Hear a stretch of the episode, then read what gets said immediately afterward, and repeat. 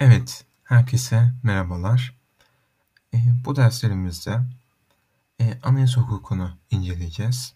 Yani eee, biraz uzun sürecek derslerimiz ancak umarım bu dersler sonucunda hepimiz anayasa hukuku hakkında genel bilgilere sahip olabileceğiz. Genel bazı bilgileri öğrenmiş olacağız ve bazı yorumlarda bulunabileceğiz. Örneğin bu şekilde yani.